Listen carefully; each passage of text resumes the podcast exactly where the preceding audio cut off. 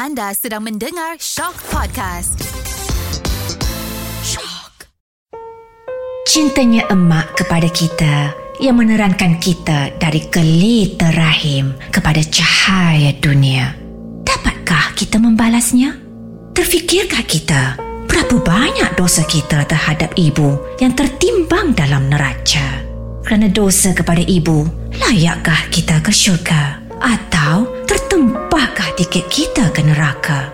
Ini serangkum kisah dosa-dosa anak yang berlingkar-lingkar dalam masyarakat. Semoga ia menjadi cermin kepada kita. Semoga ia juga menjadi asbab Ramadan kita tahun ini lebih baik dan sempurna. Segalanya hanya di hikmah.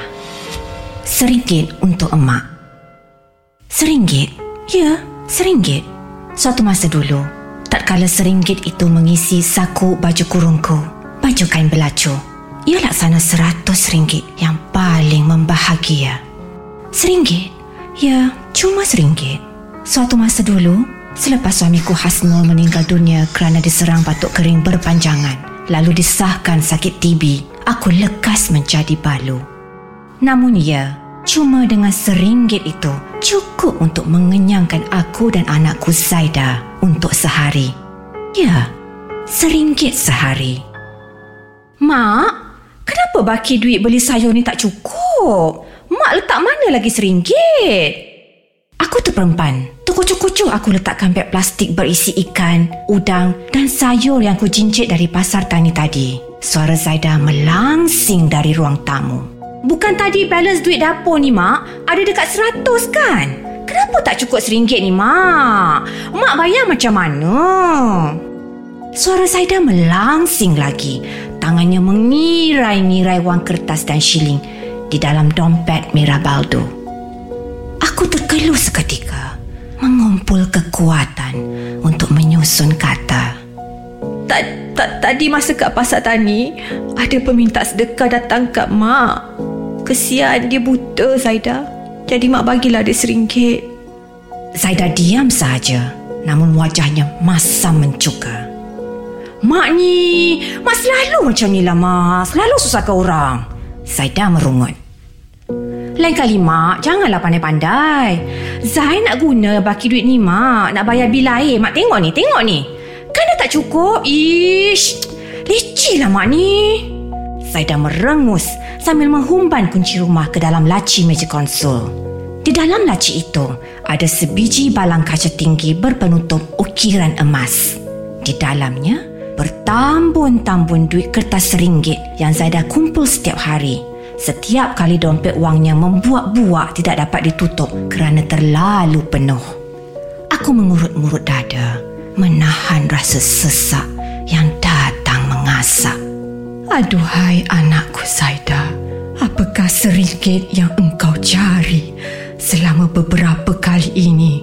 Setiap kali menemanmu, wahai anakku Zaida, ke pasar pagi atau ke pasar tani, menolong membeli. Seringgit yang selalu terkurang itu juga kah yang kamu cari? Itukah yang kamu sesali, Zaida?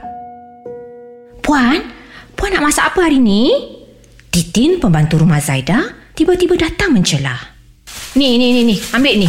Ada ketam lapan ekor. Kamu masak gulai lemak ketam. Letak nanas.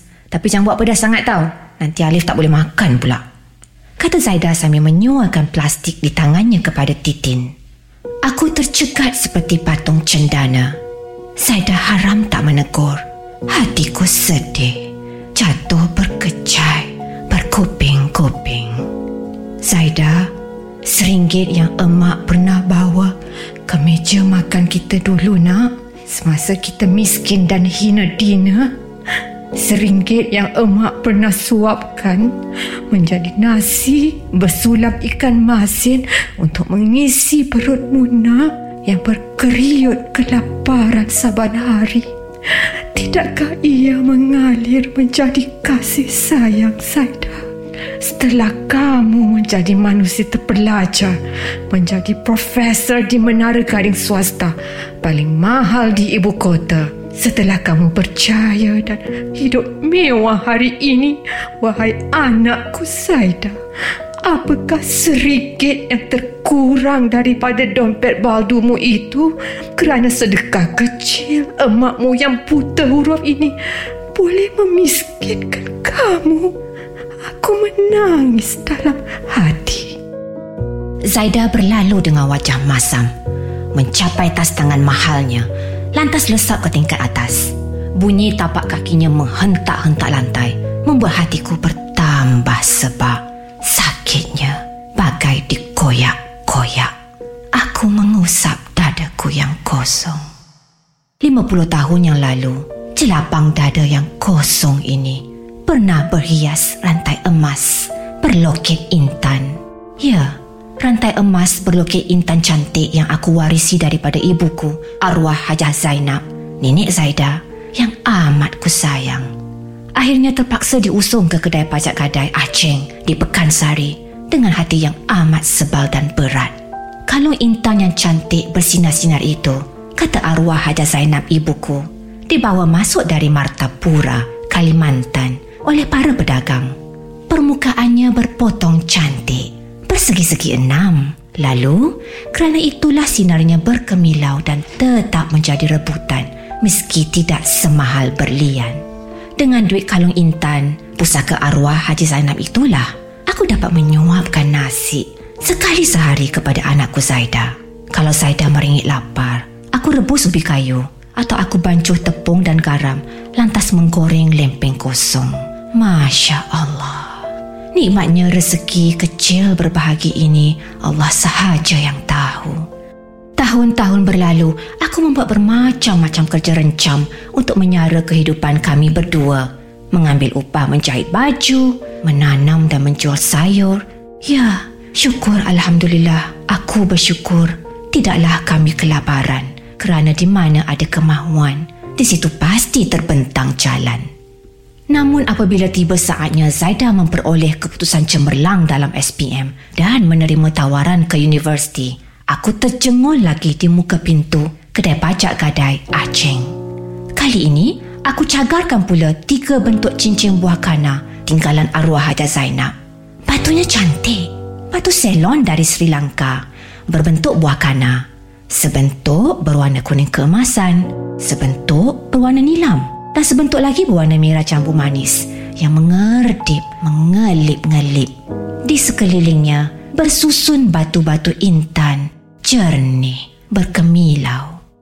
Dengan duit pajak gadai tiga bentuk cincin buah kanak itu, maka dapatlah aku menyekolahkan Zaidah dengan sempurna. Dan dapat juga ku hantar Zaidah menjejakkan kaki ke Universiti Melaya sehingga bergelar mahasiswa berjaya.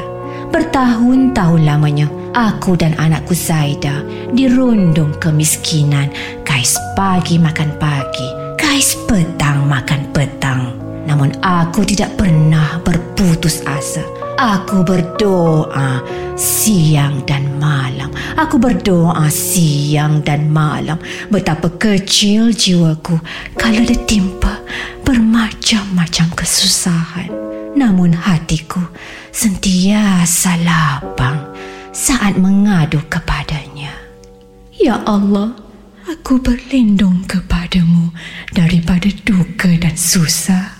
Ya Allah, ya Tuhanku, aku berlindung daripada kelemahan dan kemalasan, daripada ketakutan dan kebahilan, daripada kesulitan-kesulitan yang ditimbulkan oleh hutang dan daripada penindasan manusia lain. Maka benarlah janji Allah Subhanahu wa taala, kesabaran itu diberikan ganjaran paling manis. Zaidah menerima tajaan sambung belajar yang bukan calang-calang sehingga akhirnya Zaida memilih untuk menabur bakti sebagai ahli akademik bertaraf profesor. Mak, Mak, Alif tanya kenapa duit singgit-singgit yang banyak atas meja komputer dia ni, Mak? Tinggal berapa je? Mak, Mak dengar tak ni? Malam itu, suara Zaida melantun lagi. Begitulah selalunya.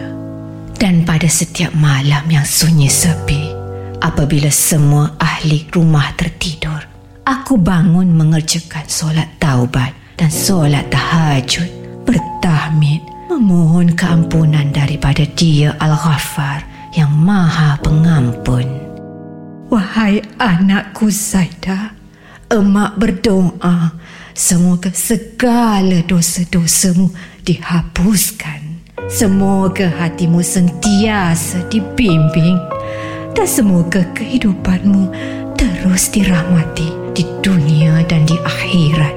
Meski tidak tandungmu itu Zaida selalu selalu melukai hati emak Zaida. Zaida, apakah nilai seringgit itu bagi kamu lebih besar daripada menjaga hati emak Zaida? Makcik! Makcik! Makcik keluar cepat! Makcik rumah terbakar! Rumah terbakar, Makcik! Titin, pembantu Zaida menerjang pintu bilik. Asap hitam berkepul-kepul menyerbu masuk. Cepat keluar, Makcik! Cepat keluar! Ruang tamu terbakar! Titin menarik tanganku, memimpinku melewati sofa mahal Zaida yang sedang marak di mamah api. Kami segera keluar dari rumah dan tak kala aku berpaling semula melihat rumah Zaida yang terlihat hanyalah lidah-lidah api yang terjelir-jelir merata memamah menelan rumah Zaida.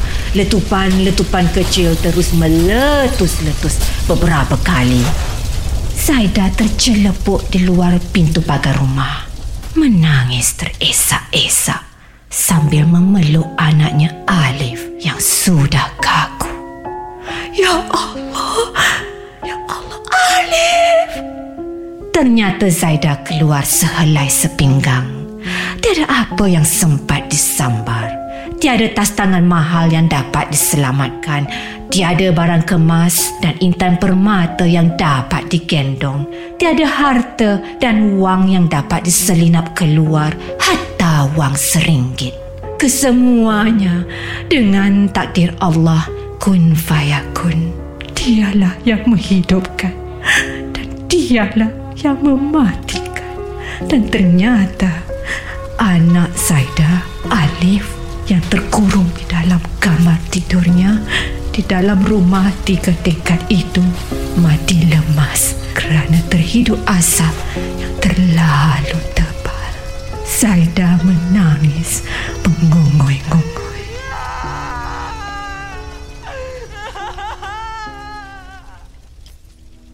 Para pendengar hikmah yang kami muliakan. Rasulullah sallallahu alaihi wasallam semenjak 1400 tahun yang lalu telah pun mengingatkan umatnya di dunia agar jangan menderhakai ibu bapa kerana hukuman dan azab Allah Subhanahu wa taala akan disegerakan di dunia. Sebuah hadis riwayat At-Tabrani dan Al-Hakim ada menyebut yang bererti Rasulullah sallallahu alaihi wasallam bersabda, setiap dosa-dosa Allah Taala mengakhirkan balasannya sebagaimana yang Dia kehendaki dari dosa-dosa itu hingga hari kiamat, kecuali derhaka kepada kedua orang tuanya. Sesungguhnya Allah akan menyegerakan balasannya bagi si pelaku saat dia masih hidup di dunia sebelum wafat.